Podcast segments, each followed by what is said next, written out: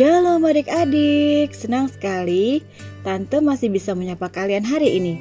Semoga adik-adik selalu dalam penyertaan Tuhan. Tetap jaga kesehatan dan mengucap syukur atas semua berkat yang sudah Tuhan beri. Tetap rajin mendengarkan podcast Renungan Anak dan membaca Alkitab tentunya. Tema renungan hari ini adalah Tuhan mengutus, dengan bacaan Alkitab dari kitab Keluaran 3 ayat 1-22. Mari siapkan hati mendengarkan firman Tuhan, kita berdoa.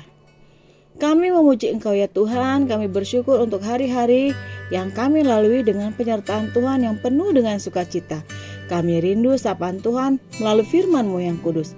Curahkanlah roh-Mu bagi kami ya Tuhan untuk memelihara hati dan pikiran kami, agar firman Tuhan dapat kami pahami seturut kehendak-Mu. Dalam nama Tuhan Yesus, amin. Keluaran 3 ayat 1-22.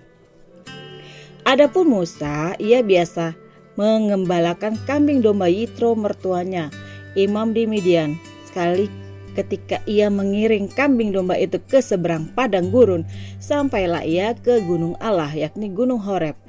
Lalu malaikat Tuhan menampakkan diri kepadanya di dalam nyala api yang keluar dari semak duri. Lalu ia melihat dan tampaklah semak duri itu menyala, tetapi tidak dimakan api. Musa berkata, "Baiklah, aku menyimpang ke sana untuk memeriksa penglihatan yang hebat itu. Mengapakah tidak terbakar semak duri itu?" Ketika dilihat Tuhan bahwa Musa menyimpang untuk memeriksanya, berserulah Allah di tengah-tengah semak duri itu kepadanya, "Musa, Musa!"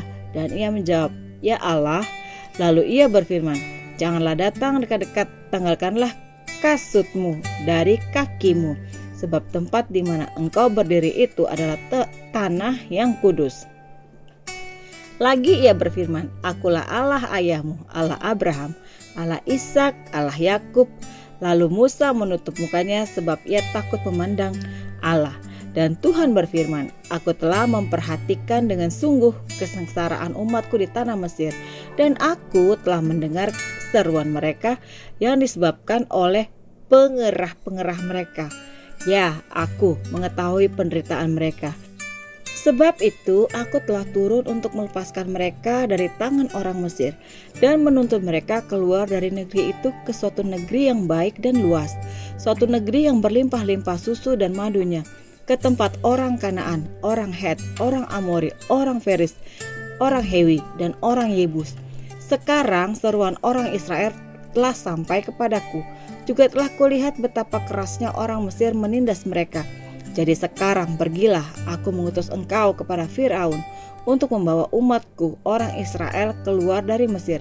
Tetapi Musa berkata kepada Allah, "Siapakah aku ini? Maka aku yang akan menghadap Firaun dan membawa orang Israel keluar dari Mesir." Lalu firman-Nya, "Bukankah aku akan menyertai engkau? Inilah tanda bagimu bahwa aku yang mengutus engkau.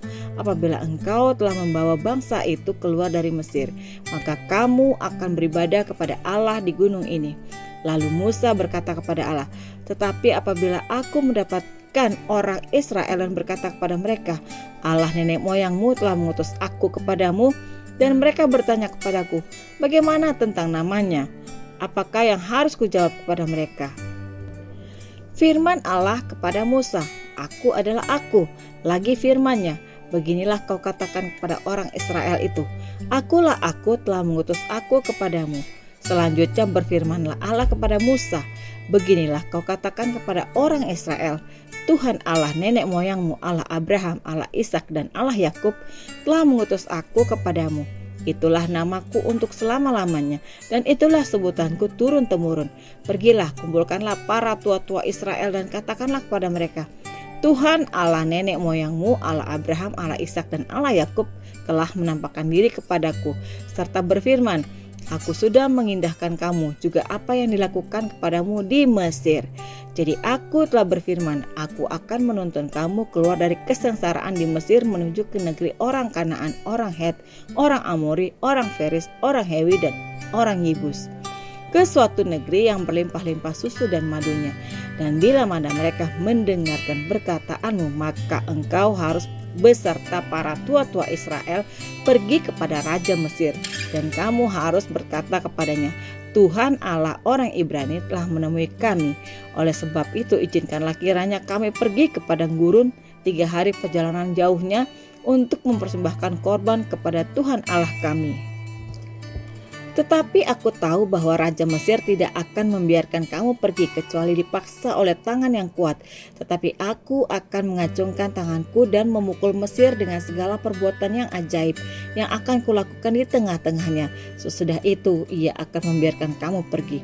Dan aku akan membuat orang Mesir bermurah hati terhadap bangsa ini, sehingga apabila kamu pergi, kamu tidak pergi dengan tangan hampa. Tetapi tiap-tiap perempuan harus meminta dari tetangganya dan dari perempuan yang tinggal di rumahnya barang-barang perak dan emas dan kain-kain yang akan kamu kenakan kepada anak-anakmu lelaki dan perempuan. Demikianlah kamu akan merampasi orang Mesir itu. Demikian firman Tuhan. Adik-adik, kesempatan untuk melayani Tuhan tidak selalu dapat diterima oleh setiap orang. Banyak orang yang berusaha untuk menolak kesempatan itu dengan berbagai macam alasan, termasuk Musa menolak pada saat diutus Tuhan untuk membebaskan bangsa Israel keluar dari Mesir. Pendidikan di istana Firaun tidak cukup untuk memperlengkapi Musa bagi pekerjaan Tuhan membebaskan bangsa Israel dari penjajahan Mesir. Musa menyendiri bersama Allah dan 40 tahun dibina Tuhan melalui perjuangan ketika menggiring kambing domba mertuanya Yitro di padang gurun. Ini semua diperlukan untuk mempersiapkan Musa bagi tugas mendatang, yaitu menggembalakan bangsa Israel melalui gurun itu. Namun setelah masa 40 tahun menggembalakan kambing domba di padang gurun di wilayah Midian, ketika tiba saatnya Musa menjalankan tugas pengutusan yang disiapkan Tuhan, Musa tidak lagi memiliki rasa percaya diri yang sama seperti sebelumnya. Karena ketika Allah mengutus Musa, dia justru mempertanyakan dirinya, "Siapakah aku?" Musa merasa takut bahwa ia akan diragukan oleh Raja Mesir dan oleh orang-orang Mesir lainnya, dan bahkan oleh Bani Israel bangsanya sendiri. Maka Tuhan menguatkan dan menjamin serta memperlengkapi Musa dengan pernyataannya sendiri bahwa ia yang mengutus Musa. Aku telah mengutus Musa kepadamu. Allah menyatakan dirinya kepada Musa bahwa Allah adalah satu-satunya Allah. Tidak ada Allah lain. Allah ada dari dirinya sendiri, tidak bergantung pada hal lain apapun. Allah adalah kekal dan tidak dapat berubah, baik dulu, sekarang maupun yang akan datang. Allah satu-satunya yang berkuasa atas seluruh alam semesta. Ketika kita tahu bahwa Tuhan beserta kita, maka kita dapat maju melaksanakan kehendak Tuhan, bukan dengan keyakinan pada diri kita sendiri, melainkan pada Tuhan yang kuat dan berkuasa. Mari kita ucapkan sama-sama. Jika Tuhan yang mengutus aku, apa yang ku khawatirkan? Sekali lagi, jika Tuhan yang mengutus aku, apa yang ku khawatirkan? Mari kita berdoa. Bapa kami di surga, perlengkapi kami sebagai utusan baik di sekolah, di rumah, dan di pergaulan kami, supaya orang percaya bahwa kami membawa firman Tuhan. Terima kasih Tuhan, dalam nama Tuhan Yesus. Amin. Adik-adik, jika Tuhan memberikan kesempatan dan waktu kepada adik-adik untuk melayani pekerjaan Tuhan, adik-adik tidak boleh bimbang dan ragu. Karena apa? Karena jika Tuhan yang mengutus, tidak ada yang perlu dikhawatirkan. Tuhan Yesus memberkati.